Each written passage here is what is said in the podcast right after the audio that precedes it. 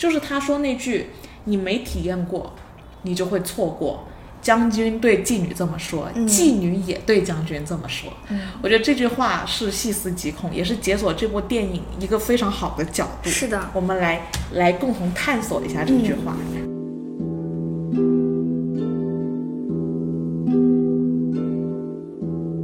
今天我们看的电影是《柏林苍苍穹下》，穹下，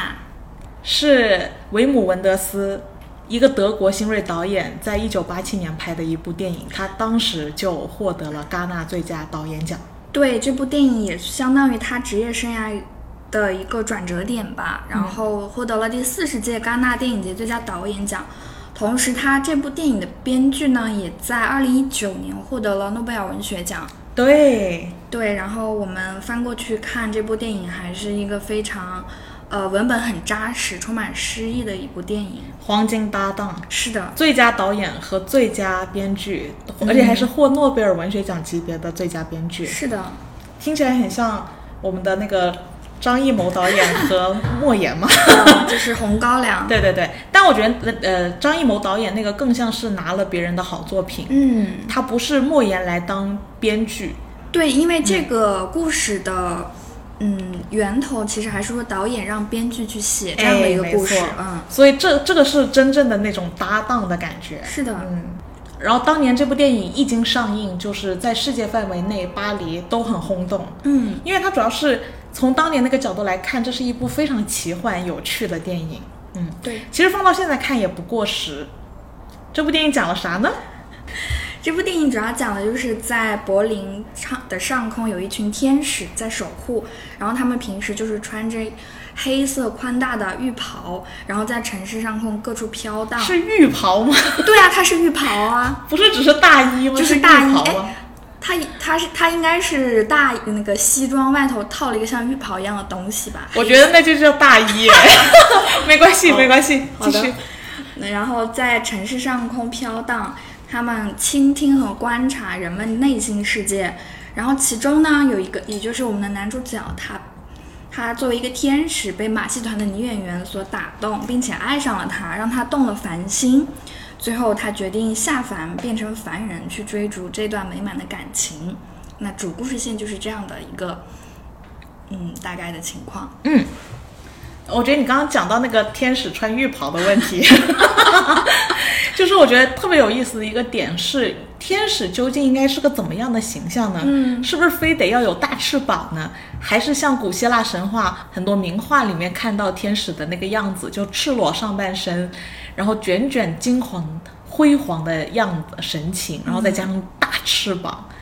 哎，但是这部电影他们在早期拍摄的时候，也对天使的形象进行过一番探讨究。论对，然后我觉得他们最后落落的几个点是特别有意思的。第一就是，其实天使在电影里穿的每一套衣服都跟人间的衣服走在一起并不违和，嗯，就穿的很拟人化了。其实你会发现，任何一个时代画天使，最终都会把这个天使画得很当下是。啊、然后导演在这里也特别好像颠覆了大家对天使的一个传统的认知。 是他首先选了呃男一号和男二号，就是用中年男人来扮演。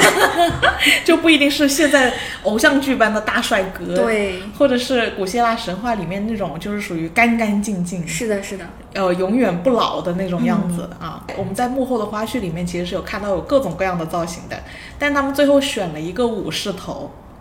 把然头后扎发着小辫儿，扎个小辫子。最搞笑的，我觉得在他们天使的设定中是那个铠甲， 那个铠甲太有意思了，红的，铜的，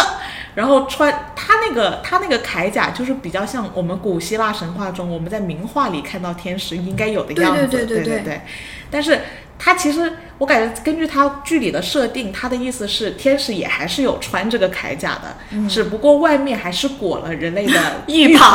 或者大 衣。OK，我们先把天使的造型聊到这儿，我嗯们之后会 Q，、因为它跟故后面的故事也是有关联性的，特别有特别有趣。是的，嗯，我们先浅聊一下对这部电影的观感吧。嗯。首先，我觉得这个电影是是刚才我们也讲了，它的文本非常扎实，所以它是非常诗意的电影。它通过大量的一些呃心理的独白，然后几乎没有什么多余的台词去表现这个天使在人间是怎样的一个心路历程，包括他的转变。那我看这个电影，其实让我感到明显的，当然就是主线，也就是天使和人类的爱情。那通过这个爱情之后，我有感受到，其实它是有一种对呃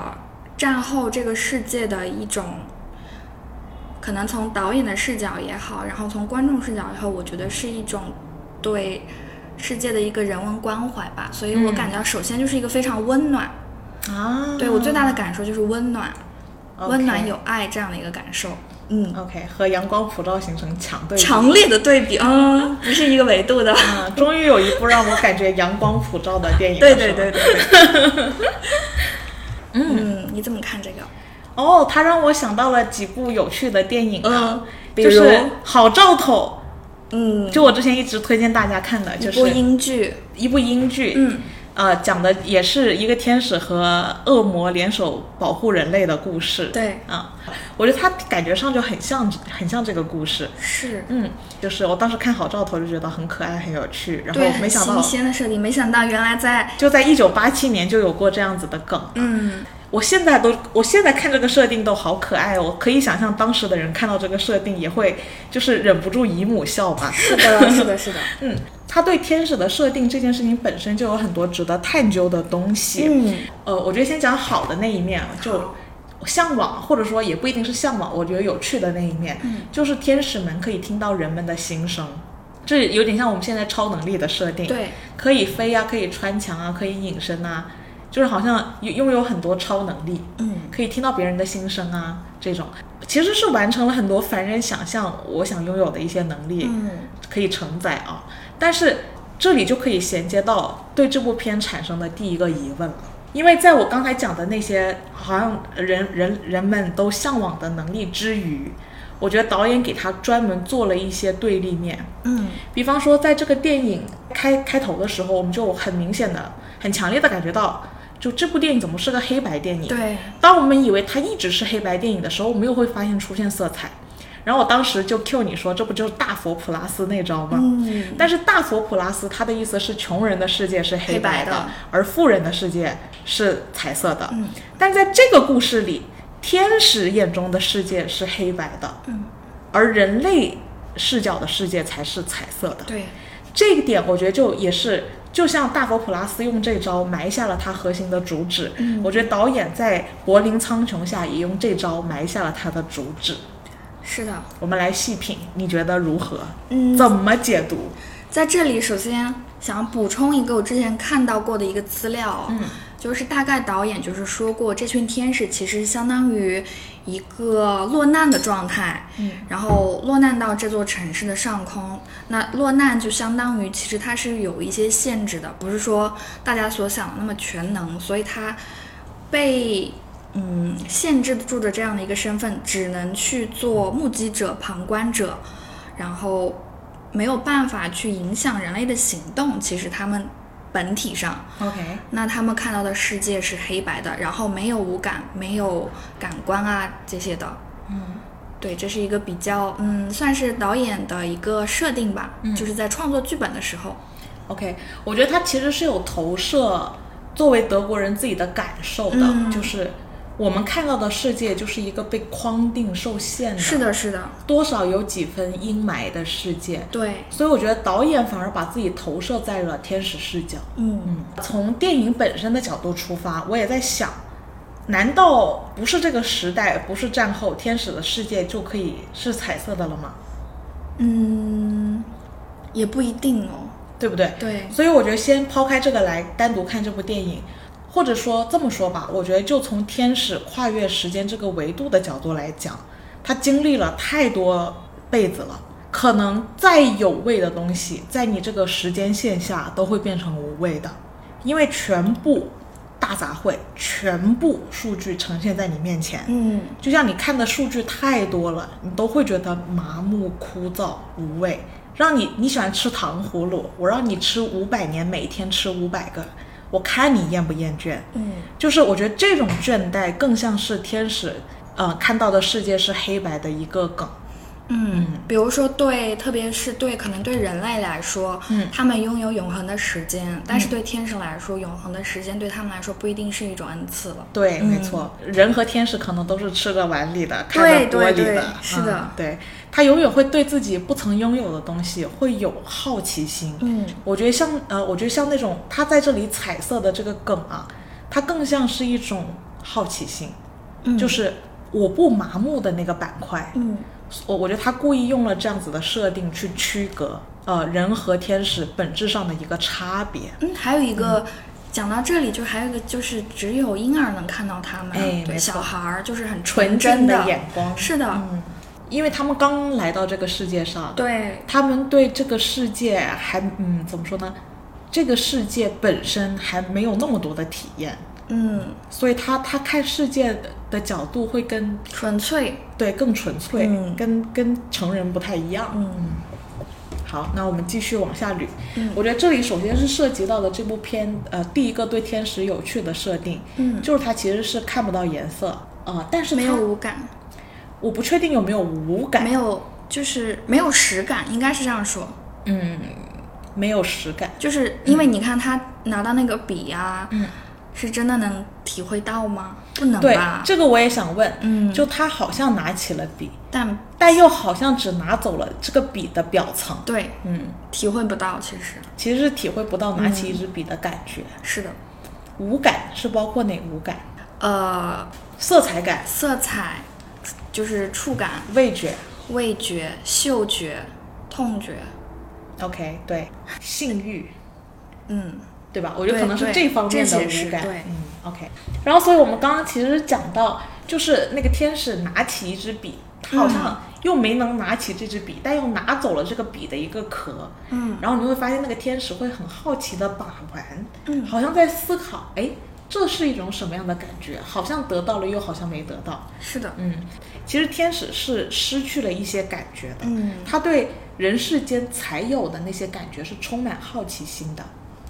毕竟它是一个可以穿墙的这样的一个飘飘荡的游魂一样的，对所以它应该是感受不到这种。无实体，对对对，对，就是我看到这里的时候，就想到了我今年看到了一部非常狗血，但是又很上头的，那呃来自晋江文学的一个古古言小说，嗯，那讲的就是就是一个女鬼和凡人的爱情故事。那这个女鬼的设定就跟她这里面的天使很像，就是她没有没有无，不过女鬼的设定是没有无感，就是她也是没有触觉，然后没有嗯，就是味觉啊、嗅觉啊这些能够外外向感知的，然后情感动情啊这些它都是没有的，然后跟这里面天使的设定就很像，但是最后两个人就是意外的结局也是都是和都是变成了凡人，然后去追求爱，，我真的很不满意这个结局 会追求爱情。因为我也看了， 在你的女创意下鬼，，女鬼放弃了庞大的权力，然后和这个凡人在一起。我只有我在担心他们什么时候能修收复那十七 州，只有我在担心这个地狱还能不能管好，维系好地狱和人间的平衡。这些人就在谈恋爱，前面铺设的那一切都那个啥了，气死我 了！那只有我在关心他们最后生孩子了没有？为什么你关心的是这么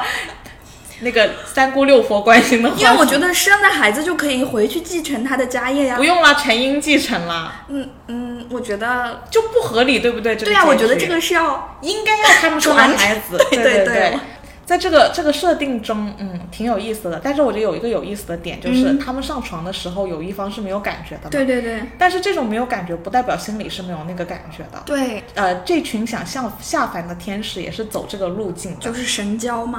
对，就是他们的心已经，嗯他们的心是可以感受得到，但嗯又虽然不是具象的能感受得到，最后只剩下一层纸要戳破了。对，然后女主其实一直都可以感知到他的，哪怕看不到他的时候，其实她是能感觉到，而且只能感觉到他。 OK，哪怕这个城市上空游荡那么多天使，因为他的目光太炙热了， 痴哇！汉，这个不是之前有这样子的那个呃有呃实验吗？嗯，就一群人背对着一个人，然后那一个人死盯某一个人，然后就会爱上他。不是，然后他就能感觉得到，啊，就是被盯的那个人可以感觉到我被盯了。嗯，就当然这个也是听起来比较玄学的一个对，呃一个实验了，只是比较有意思。嗯，然后涉及到这部电影，我觉得还有一些非常值得问的问题，嗯就是在因为我刚刚有 cue 到天使们还有一个超能力，就是疑似他们好像通呃他们可以听到大家的心声。，对，那他们疑似有一个能力，好像是当某些人的心声特别悲惨的时候，反正一开始在地铁里，类似地铁在一个车里，嗯是有一个这样的镜头，对他走过了一群人的心声，听到了每个人心中所想的，嗯，日常的琐事。嗯，然后听到某一个人感觉他比较丧的时候，天使就温柔地坐在他身边，然后渐渐的这个人的想法好像就好转了。嗯同时，在这部电影发展到中半段，我觉得是要进入一个转折的时候。另外一个天使想要帮助一个跳楼自杀的人，用同样的手法，就是靠在这个人身边，陪伴着他，守护着他，嗯，轻轻地握着他的肩，希希望他可以放弃那些颓废的想法。但这个人却突然跳下去了。嗯，然后这个时候，天使本人都惨叫了一声。是，嗯，我觉得这里就引出了这部片在天使能力设定中一个疑问，就是天使到底具不具备这种使人呃变得积极的能力呢？嗯，我也是在这里，就是他没有阻止他，其实，在那个跳楼的人那里去帮助了两次，嗯但是其实都没有帮到他。那这个时候，其实我就能感觉到他天使这个设定其实是对人类是没有一个实质性的帮助的，就是人类他，嗯。我们之前所看到的一些镜头，可能是被拯救，或者是被突然，呃，转变了想法。其嗯实我觉得内核还是是靠自己，他会有一种信念说，也许应该积极生活下去，嗯而不是说由天使的出现他才会这样。所以我觉得，嗯，天使在这里的设定对我来讲更像是一种怎么说，一旁种观者信念。 ，OK，我觉得是一种信念，嗯嗯，也可以说是旁观者，嗯，OK，嗯，就是他其实不是那个外力，是嗯他根本就是徒劳啊，就是嗯拦不住啊，他本身本来就是一个非实体的存在， 嗯他那他又能做什么呢？嗯，嗯，他更像是人类心中的一个可能性，是是就是人类自己心中的信念。对，我们想象这个天使在我们的身边，嗯我们自己内就是心里有没有这样子的自我支撑的力量是的， ？OK，所以其实天使是不具备影响世界的能力的。对， OK，那我们再看这部电影，你觉得这个电影它究竟想要表达什么呢？我可以讲爱情吗？ 可以啊，我觉得这是你的趴。对，我觉得主线来说，我们抛开电影所表达的呃现实背景，然后包括天使它赋予的一点宗教的属性，嗯，然后然后还有一些人性啊这样子的转变，我看到的最好的最好的其实就是主线男女主之间的爱情，就是哪怕这个人世间万般不好，万般苦楚。那我都愿意抛弃所谓的天使的身份，去放弃这个所谓永恒的一个时，呃，永恒的时间。只要世间还有一个人值得我去爱，我都愿意去背弃上帝，去和你在一起。这个不是跟你看《白日提灯》的感受一样吗？ 我为了那个鬼王，我就不收复十七州了。嗯别人的生死也与我无关了，我觉得可真他妈负责任呐！我当时看到， 我觉得不一样的地方就是，我觉得可能在电影里是更合理的，可能白日提灯是真的不合理，他放弃了那么多，那个小孩因为他们死的时候，我特别生气。嗯， 你知道，就是古言爱情故事就会这样子剑走偏锋，因为他就是要为了一切，然后为了爱放弃一 是 的，切是的。才行。对，但我觉得这个电影就是因为有爱，所以才有一切。哦，这个有梗，对还被我对对 Q 出来 了。哎，你来详细讲一讲这哦个什么叫做那个，就它和《白日提灯》其实是有巨额差别的。嗯，《白日提灯》里就是它作为鬼界的掌权者，他其实是身负重任，然后且有能力去改变，或者是去你你所谓的收复啊这些东西，就是有庞大的事业。但是呢，他不要，他就为了体体会 体会人间的爱情，然后一心想要变成凡人。所以这个是和电影很不一样的地方啊。啊，对，重点讲讲什么叫做有了爱才有了一切。嗯，因为我觉得这个跟我觉得这部片的一个迷角有巨大的关系。嗯在这部片里面还有一个不得不得不提的超级有趣的角色，嗯就是前天 使，檀木把它称之为天使又下不凡弃，又不天使下凡弃，又不弃，对。 太可爱了！怎么会有天使下凡又补气？我也想当天使下凡又补气。 其实是他，他作为一个前天使，他一一直是以人类的面目出现在电影里。嗯，然后当天使走过的时候，就这本片导演能获得最佳呃导演也是有原因的，因为他初期有很多镜头是穿墙而入，然后有一些孩子会对镜头就是莫名的跟镜头前的我对视，对，其实就是天和天使在对视。没错，然后其中只有一个特殊的男人也能跟镜头对视，其他人都像看不到一样。嗯但是有一个男人是可以看得到的，那个男人的设定就是前天使，嗯是一个曾经很多年前是天使，但早就选择了下凡，而且根据他的信息可以透露出，他本来是在纽约当天使的， 因为 然后成为了著名的大导演。然后成为著名大导演，然后跑来柏林发展，对然后顺便诱捕柏林的这两位天使下凡，嗯 太可爱了。然后我觉得在这个这部电影里的米角啊都跟这个前天使有关，嗯很多关于就很多解谜的话，其实都是这个前天使说出来的，嗯包括呃，就是我觉得一个很有意思的设定，我们刚刚在片头讨论浴袍的时候也提到过，对，就是每个天使他其实自带一个铠甲，嗯然后呃，他下凡了之后，你本来穿在身上的那那套铠甲就会砸在你头上， 然后所有下凡了的天使呢，就要通过变卖自己的铠甲获得第一桶金。初始经费， 对，下凡初始经笑费。死我了！对，这一切我们都发现是通过那个前天使讲出来的。嗯前天使还说：“我当年在纽约卖可是卖了五百美 金，你这卖两百马克，你亏了啊！”就很多揭秘的话，其实是从这个前天使里面、呃口中讲出来的。嗯，那我觉得本片最大的一个迷角，其实也是由这个天使前天使讲出来的，嗯就是他说那句“你没体验过，你就会错过”。将军对妓女这么说，嗯妓女也对将军这么说。嗯我觉得这句话是细思极恐，也是解锁这部电影一个非常好的角度。是的，嗯我们来来共同探索一下这句话。它跟你刚刚讲的那个什么叫做，呃，有了爱才能有一切，是关联的。对。其实如果这样的话，那其实男主他也是向往但没有体验过哪个男主啊？天使啊。哪个天使啊？哦，就是最后下凡的那个天对使、哦啊，对啊，对嗯啊，他是他是向往，但是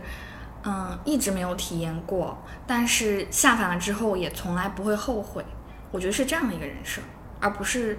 你你这个就是在讨论那个人形天使诱捕器它是不是坏的？我觉得不是哎，就是嗯、他也依旧热爱人类和生活，所以对他才会诱捕天使，是吗？ 诱捕天使下凡，我觉得他他作为其实从从他能就是呃。就是我看懂他已经说是在已经诱捕了无数个天使这样的一个前提下，其实我就觉得，不管是前天使也好，现在的天使也好，还是人也好，就是可能就是周围就是无数个这三种角色就是来回切换的，嗯然后只是说天使他尝尽了，也不是尝尽，他看看尽了世态冷暖，嗯然后这片土地哪怕是千疮百孔，嗯但是他依然觉得是有值得他下凡的，嗯，一个信念，为什么值？我觉得依依然是有美好的东西去等等他亲自去体验。应该是这样的一个事因为大家都是第一次做天使啊。大家也是第一次做人类 啊。对嗯，对，那我怎么衡量天使好还是人类好？因为我一旦选择了当人，我又选择不回当天使了。嗯，因为我当过了天使，所以我想当人，我想体验一下做人的感觉。嗯，哪怕就是我在这人类这个历史长河中这么多年，我都是作为一个记录者，嗯，但是我我想要亲自下凡去体验一下人类的人生，嗯，我的理解是这样子。也就是说，嗯其实你会发现天使怎么掉落人间的。当他沾染了欲望，嗯，不能认真的当一个旁观者的那个瞬间，他就会掉落。那我觉得是他看到了人世间美好的东西，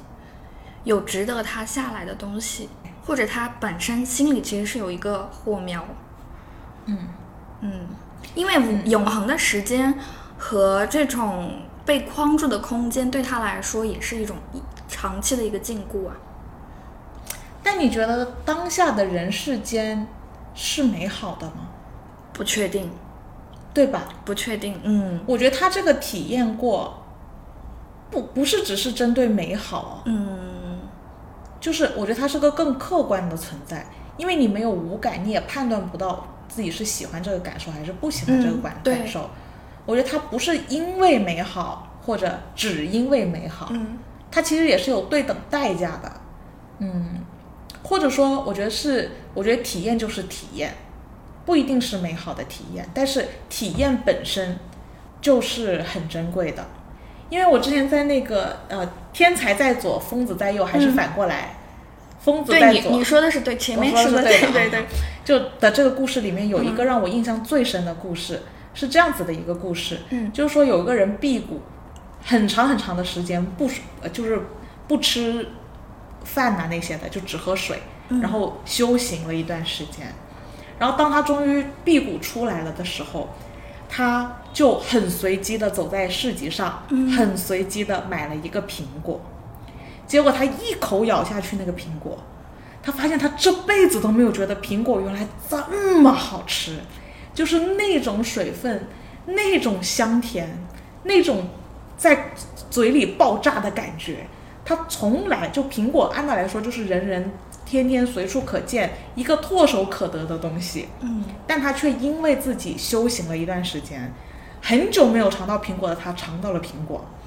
他觉得苹果太好吃了。这种太好吃是以前他天天苹果就在手边的时候体验不到的，那如果是苹果是酸的，他肯定也会觉得太好吃嗯他了。也会觉得太好对吃了。就是说这里根本无无关关好坏，嗯他可能当时吃一个馊的苹果，他甚至也会觉得那个馊的苹果很好吃。是啊、呃，更有意思的事情是，呃，当他后续还进行了类似这样的闭关修炼嘛，嗯，他每次都都想通过这次闭关修炼再去试试橘子呀、桃子呀，嗯但是他每次走到集市，一眼看到那个苹果就像发光一不样，忘初心。他就又买了苹果，嗯就导致了他每次出关买的都是苹果，就苹果从此在他的人生中意义非凡。嗯我觉得这种体验更像是，嗯，在这个故事里面所说的体验，不是那么明确的指向美好与否，而是你不曾拥有，你不曾体验过的，然后其实你平常是会错过这种感受的。因为他后面还跟了一句特别有意思的，就是将军对妓女说，妓女对将军说。我觉得他其实后面也很亮眼。 将军对妓女说的体验是什么体验？妓女对将军说的体验是什么体验？嗯他们彼此都对彼此说这句话，我觉得这里就很细思极恐了。你觉得将军说的体验是什么体验？权利啊，或者说发动战争，嗯，或者说战就是作为作为零和博弈的胜方是，的那种感受，是作为妓女一个服务方平民百姓的这、这个阶层难以体验的。嗯快感，他没有吃过他嘴里的这个苹果。那相反呢？你觉得妓女对将军说的是什么？我觉得这个很没有说服力， 啊为什么呢？为什么？觉就觉得他作为一个比较底层的社会人，对将军能能让他能说什么呢？ 从早性到晚， 还能赚钱，我觉得这个，嗯，很自由哦。嗯，哎，我觉得有很多可能性，但我觉得最大的问题是我们不是妓女，嗯我们没有体验过，嗯我们也会错过。我们不是将军，其实将军到底是不是只是零和博弈中的快感？会不会还有别的呢？比如说守护家人嗯，的那种成就感，成就感，对，嗯，所以他不，他可能是痛苦呢。他如果是痛苦的话，那就是，嗯，将军对妓女说你不能体验到的是，呃，其实我为了守护国家，我内内心是需要承受很多压力的。嗯，我战争的过程中，其实因为被迫做很多杀戮的事情，其实我内心是很痛苦的。或者说，从妓女的角度来讲，妓女说将军体验不到的事情是，呃，比方说你有被凝视男男性凝视过吗？你有被男性物化过吗？你有你有你能体验那种羞辱的感受吗？你也是体验不到的。嗯，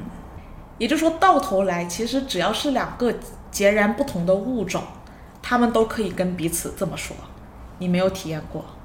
你会错过这种感觉。只要身份有些许不同，其实都有都可以这样”说。所以我觉得，当它放进这部电影里，配合上这部电影里，就确实出现了很多非常优美的句子。是，其实我印象最深刻的句子是，因为他们在这部电影的拍摄，它有个特殊的环境叫柏林，嗯而且是二战后的柏林。嗯那二战后的柏林是被一堵柏林墙分割成了东西德。那其实，在这个故事里，我们时常会有这样的感受，就是其实演员自己在幕后采访，他有说：“我有一种被监禁起来的感觉，我演天使的时候，我有被囚禁的感觉。嗯那其实，其实被囚禁的不是天使本人，而是投射在这个电影环境下的氛围，其实是一个被囚禁的柏林。我印象最深刻的句子是，嗯、我们这边的每一个街道的尽头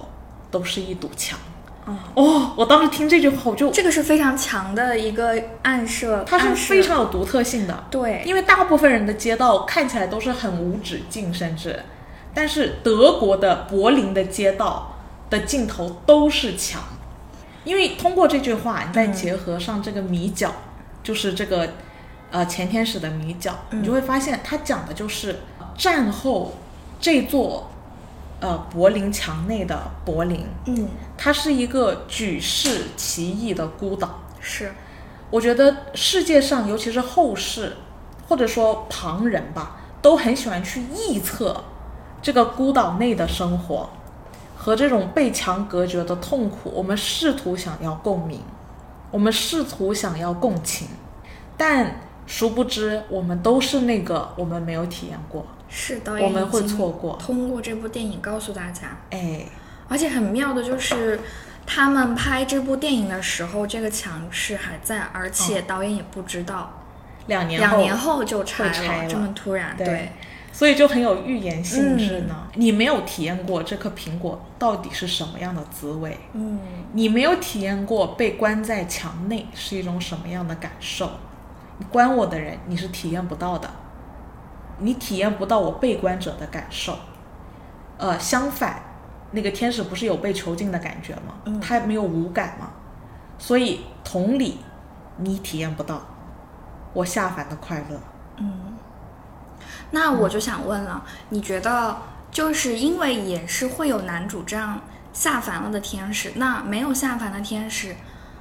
他又哎还是有什么意义吗？他又是靠什么去抵抵抵抗这种体验的诱惑呢？哎，我觉得这个是这篇这这部电影留下米小之后最终的落点。对，因为按照这个趋势，那不是全天使、全天下的天使下凡算了。嗯我觉得这里它其实是，呃，两条选择的路，其实不是优劣的，嗯两条路都应该有人选，两条路路都是高价值的路。嗯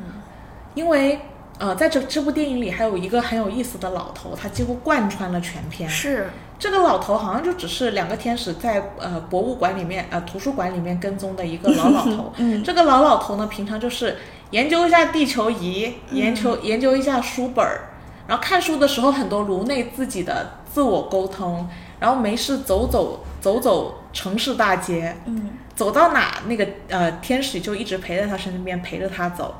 然后他走到哪儿就在哪儿坐坐，在哪儿坐坐之后就看看周围的世界。这个老头在整部电电影里他没有剧情可言的，嗯他做的就是这样的事儿，就是做再正常不过的事情，但是却贯穿了整部电影。你你仔细看，他到电影的最后几幕都还有这个老头在城市里到处走走。嗯这个老头在这部电影里有什么价值呢？嗯，这个老头和一直守护着他的守护天使，其实就是有一点呼应的感觉。嗯，那他作对照了那个下凡的天使，嗯是作为作为了一个普通人，他从小到大在这座城市生老病死，嗯然后那对应的他的守护天使也是相当于这个城市，包括这座城市背后的历史的一个记录者。嗯，那人的生命是有限的，但是天使他也是有他的一个能力，就是通过他永恒时间、永生的这个能力去延续这个记录这样的一个动作。嗯我觉得是一个嗯记录者，是对，记录者的价值是什么呢？其实就这这一段也是这个老头子的颅内对话，嗯也是另外一只天使最后没下凡的原因，嗯更是这部电影在电影的篇末出现了三个大导演的名字，然后导演写的话是致敬我的天使前辈们。嗯我觉得这三条线就是那个老头线和那个没下凡的天使线和导演自己的线，它是一条线，对它它是去对照那个下凡线的。就是有人去做这个体验派，嗯有人其实是选择去做他本职工作，就是一个记录者。对，当然，也有人去做一个诱捕者。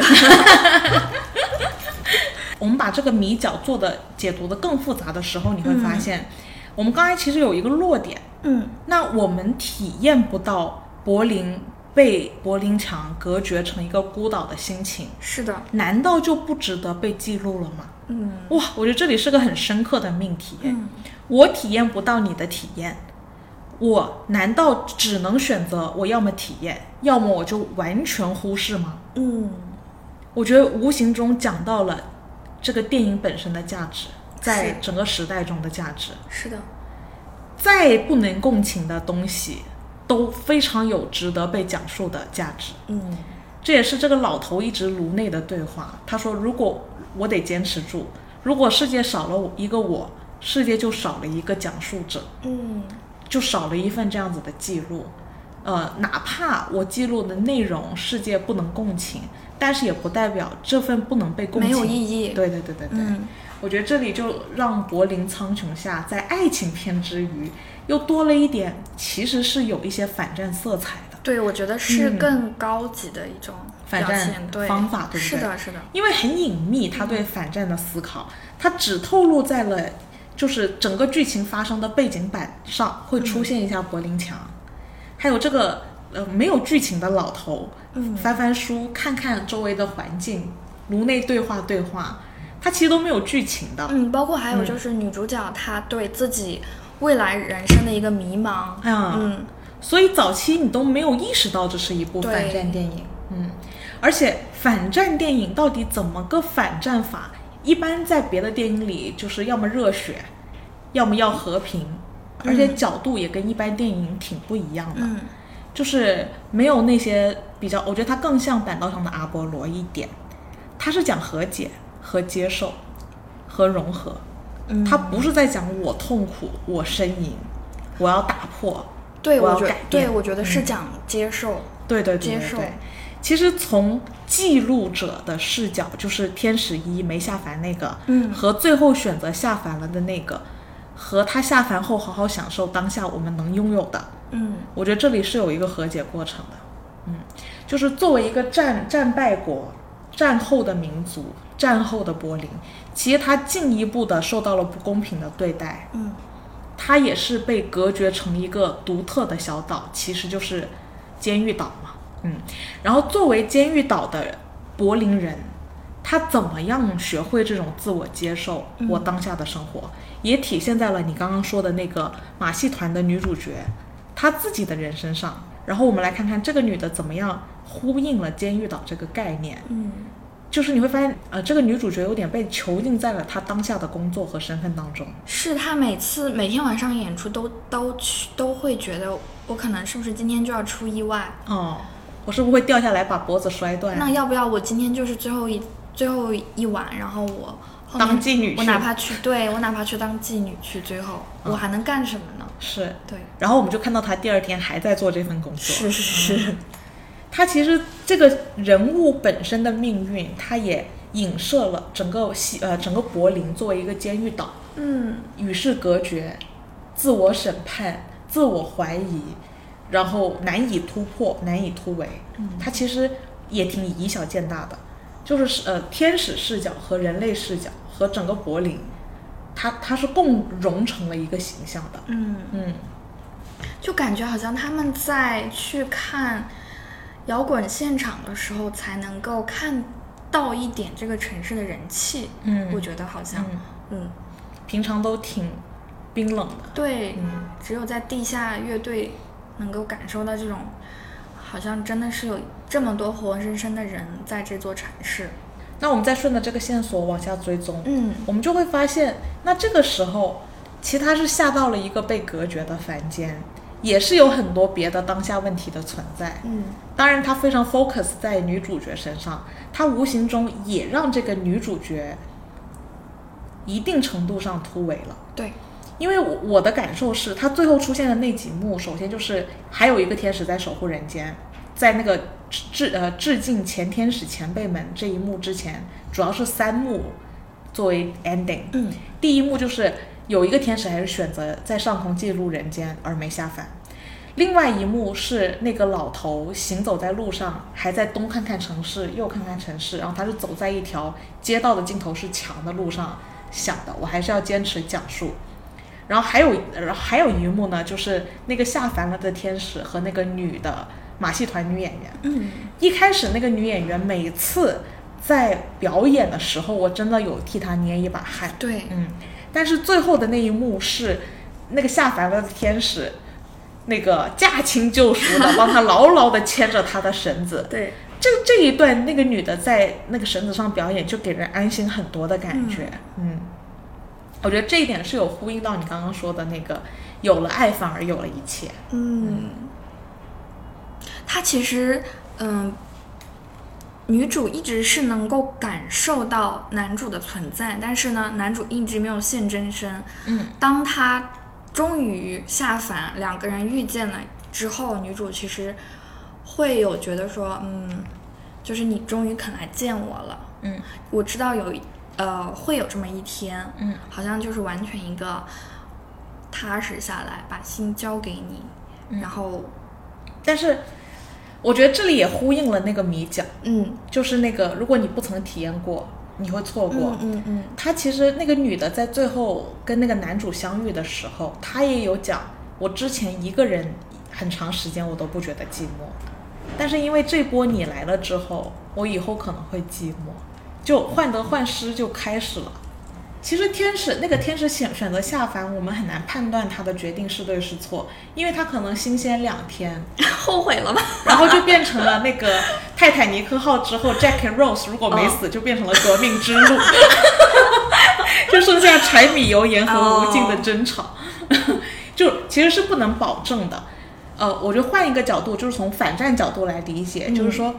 嗯、战后的柏林，它的未来也是迷茫的。 嗯但是对于战后柏林，哪怕它是一个与世隔绝、孤寂的奇怪的小岛，它其实后续能做的也只是想办法跟我当下的身份和角色和解，对，找到一个前进的方法，对吧？哪怕未来是迷茫的，也不确认。然后你会发现，那个女的还是困在她马戏团身份里，嗯但是是不是有机会把这个身份做得更好一点，不用那么焦虑？可能有一些，呃，就是可能会有一个人帮他拉着绳子，拉得更有经验，更全心全意的帮他拉好绳子。嗯，还是说帮他拨开迷雾这样子？哎，对对对，嗯就你你会发现他们还是他还是被禁锢在了这个马戏团嗯女演员的身份里，他并对没有跳脱出这个角色，但是却有一个人帮他拽绳子了。而且这个人知道他下凡其实是过的就是一种禁锢的生活，哎，没错，但是他也愿意，愿意陪他过这种对禁锢的生活。是嗯，所以我觉得这里他就进入到了这个电影其实很隐忍的一条反战线，嗯就是呃，这就是我们现在能拥有的生活，嗯然后也是其他不曾体验过的人根本无法理解我们自己的。那我们其实哪怕我们意识到了，你会发现我们也没有办法突围我们自己已有的生活的。嗯，但是这个时候也不代表我们的生活就索然无味了。是。嗯，哎，这这里就我就想 cue 到心灵奇旅啊。哦，对对对对对，差点忘了对，它。那生活本来的存在，它就是有意义的呀，不对管是什么任何时刻。对对对，就是心灵奇旅。这里这里给我们的观观众解释一下，为什么会 Q 到心灵奇旅呢？嗯心灵奇旅也是皮克斯和迪士尼的合作，然后得了奥斯卡最佳动画片的。嗯是的，嗯，然后我觉得它的主题真的非常棒，它是在讲一群灵体要下凡进入人间前，你要找到所谓的人生热爱，嗯不然你就会没，呃你你就会反正就是不能下凡。嗯然后其中有一个灵体啊，他就是很多很多年都下不了凡，因为他觉得他对人世间的一切都不感兴趣。嗯直到他因为一个机缘巧合，到了凡间一次，然后发现他哪怕没有任何所谓的追求和热爱的东西，但是当他看到树叶飘下来，他那一说刻，好美哦，嗯这个树好美哦。那一刻，他就获得了前行的动力了。就是我们与其被各种欲望牵制啊，那其实就是当下的一切，就是最好的欲望。剩下的欲望是不可得的，你难以体验的，或者说，其实就是那个苹果，就是我刚刚说的，左边天才，右边疯子。我不知道有没有说反，我总是说反。左边嗯天才疯在子左，啊，天天才在左，疯子在右。对，好，这个故事里面说到的那颗苹果啊，嗯其实苹果每天都在我们的身边，我们日常反而是人人都唾手可得的东西，我们是很容易忽略它本身应有的价值的。嗯，就像《心灵奇旅》那个，为什么看到树叶飘落，吃到披萨的那一刻，它其实已经有足够的道理在人世间活得很愉快了。嗯，剩下的都是外置添加的枷锁。那个就是就很像那个人吃到那颗苹果，每天唾手可得的苹果，为什么只有在这种时刻才特别好吃？是因为我们自己作为一个主体，我们选择看到和我们选择看不到，我们选择体验它还是不选择体验它，我们选择接受它还是我们选择抗拒它，其实是非常由于我们自己主观而决定的。我们常常忽略很多微小的细节，其实都是所谓的追求的美好。哎，对对对，我觉得反观这个电影里面，其实天使他在很长的这个时间长河里，他其实是能更能参透这个道理，哎，没错。所以他愿意放弃这个永恒永恒的这个灵体，嗯，去体验人生。去守护这个女主，是，因为当她能牵着那个绳子的时候，那个女主更敢飞，嗯，更敢就是做她平常每次做颅内很紧张的那些事情，就是有一个依靠的感觉，嗯就让她可以体验到苹果本身也是好吃的。而不是像平常苹苹果放在我家，我放到烂了我都没吃对嗯啊，这就是我们家苹果的下场。 我今晚上要回家跟我的苹果道 歉， 因为我们家经常有因为放太久忘记吃了的水果。嗯但我的意思就是，其实哪怕这就是呃当时被隔绝的柏林墙唯一能有的，但那就是你能有的。嗯，你可以选择鄙视它，你也可以选择去爱它，哪怕别人不能体验你的感受，但你的感受本身就是一种很珍贵的东西。不爱一定会后悔的， 什么东西？因为不去爱一定会后悔的，嗯对吧？你要握紧手中的东西，嗯，本身每一刻其实都是值得你去爱的。 OK 嗯那其实这里其实涉及到了两个两条路的选择，就是下凡和不下凡。是的，如果给你，你会选择下凡还是不下凡？我肯定是下凡。为什么呢？我觉得，我觉得，嗯，比如说，其实我看到的就是我对，比如说宗教的理解，嗯就是说已经参透了人世间的嗯各种东西，已经能够以很平和的心态去面对它，所以才能所谓的嗯升仙也好啊，超脱世俗也好。啊但是我就是愿意做一个世俗的人，嗯对我愿意沉浸在这种平凡的世俗生活中，嗯我觉得已经足够美好。嗯，你不想飞吗？我不想。你不想长生不老吗？我觉得长生想到这个长生不老，就跟我们讲天使这个永恒的概念，我觉得永恒和短暂的一生，它其实看起来是有时间的限制，但是它是相对的。嗯嗯，你把你就是你只是你愿意拉长这个维度，但是我可能觉得这个维度就够了，对我来说已经一生都是就是永恒了。嗯，嗯，我是这样理解的，你呢？我肯定是要当天使的嘛，因为我觉得我首先是，哪怕我体验不到，嗯我也可以体验得到，而且我非常愿意用更长的时间去守护更多的人。嗯，对你大概这个嗯是这格，对我知道你这个格局要再大一点， 就跟你很鄙视白夜提灯这个结局一样，我觉得你的格局是不太一样的。 我鄙视白月提灯真的跟格局有关吗？我只是觉得它不合理。，你要知道，它是言情小 说对对对言情小说不是搞事业的。因为我是很明显的觉得，你你会发现这这这这个电影里，它就是做了两条路的。对对对，它其实某种意义上你是可以两条路并行的， 嗯因为我们甚至其实怎么说呢？呃，因为你会发现那个人类也是在像做上帝的工作，就那个图书馆的老头。对，也就是说，你成为了人类，其实你可以两者都做，两条路都是很伟大的路，都是很好的路。所以你作为对天使也是，你可以永远去守护嗯这个世界，嗯对吧？嗯，但是我需要更长的时间，因为我这个人嘴笨，所以我需要我有很多很多话，但是很难讲完，所以我需要很多很多慢慢积累，我要足够的时间。你还要有足够的定力去抵抗这个天使诱捕器。哦，我可是很好，很会抵抗天使诱捕器的。 怎么说？嗯，因为我觉得对我来说是件很简单的事情。嗯对我来说优先级最高的是要把话讲完。嗯他我提前被他诱惑了，那就注定讲不完。所以对我来说是一件很简单做选择的事情，所以我就很不能理解白日提灯，嗯我大概是这个意思吧啊啊！所以对我来说，我觉得如果要我去抵御这个人形诱捕器是很简单的，但我会天天陪在这个人形诱捕器旁边陪他玩耍，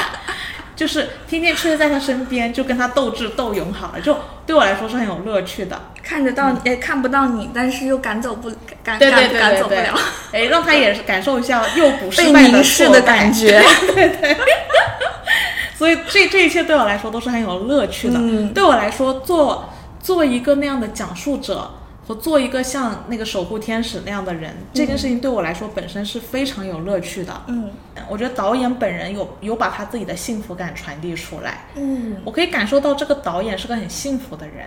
就是一方面，他既能理解我们自己作为战败国的羞辱、战后一代的创伤，但是他找到了一个很好的途径做记录，在是做记录的同时，他又跟自己和解了。嗯他非但跟自己的记录和解了，还致敬了前天使们。也就是说，嗯，他还是一件他觉得非常有高度价值的事情，而且还有很多前辈能帮他照亮他前行的路。这这是一件很幸运的事情，他自己也充充分的在他电影里可以传递出来。我觉得他他就是从他的作品，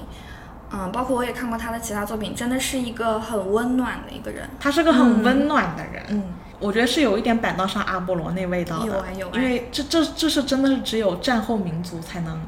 拍出来的东西，我觉得嗯，，而且这部电影是他已经阔别了家乡十年，哎，对，相当再于回到德国，对，相当于看到了外界的发展，是然后他他有对比了这种外界和内部的认知差是异。的，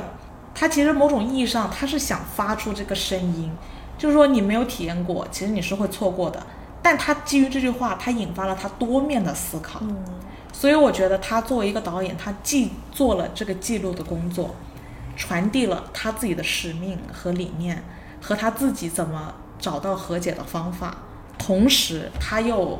给了观众一次很好的体验和遐想。甚至如你所说，可能天使，大家也也有一部分人会觉得这是信念，嗯，这是我们自己跟自己和解的方法。其实所谓的这个天使，对，我觉得是信念，哎是的，他是有信念的。嗯，为什么只有小孩能看到？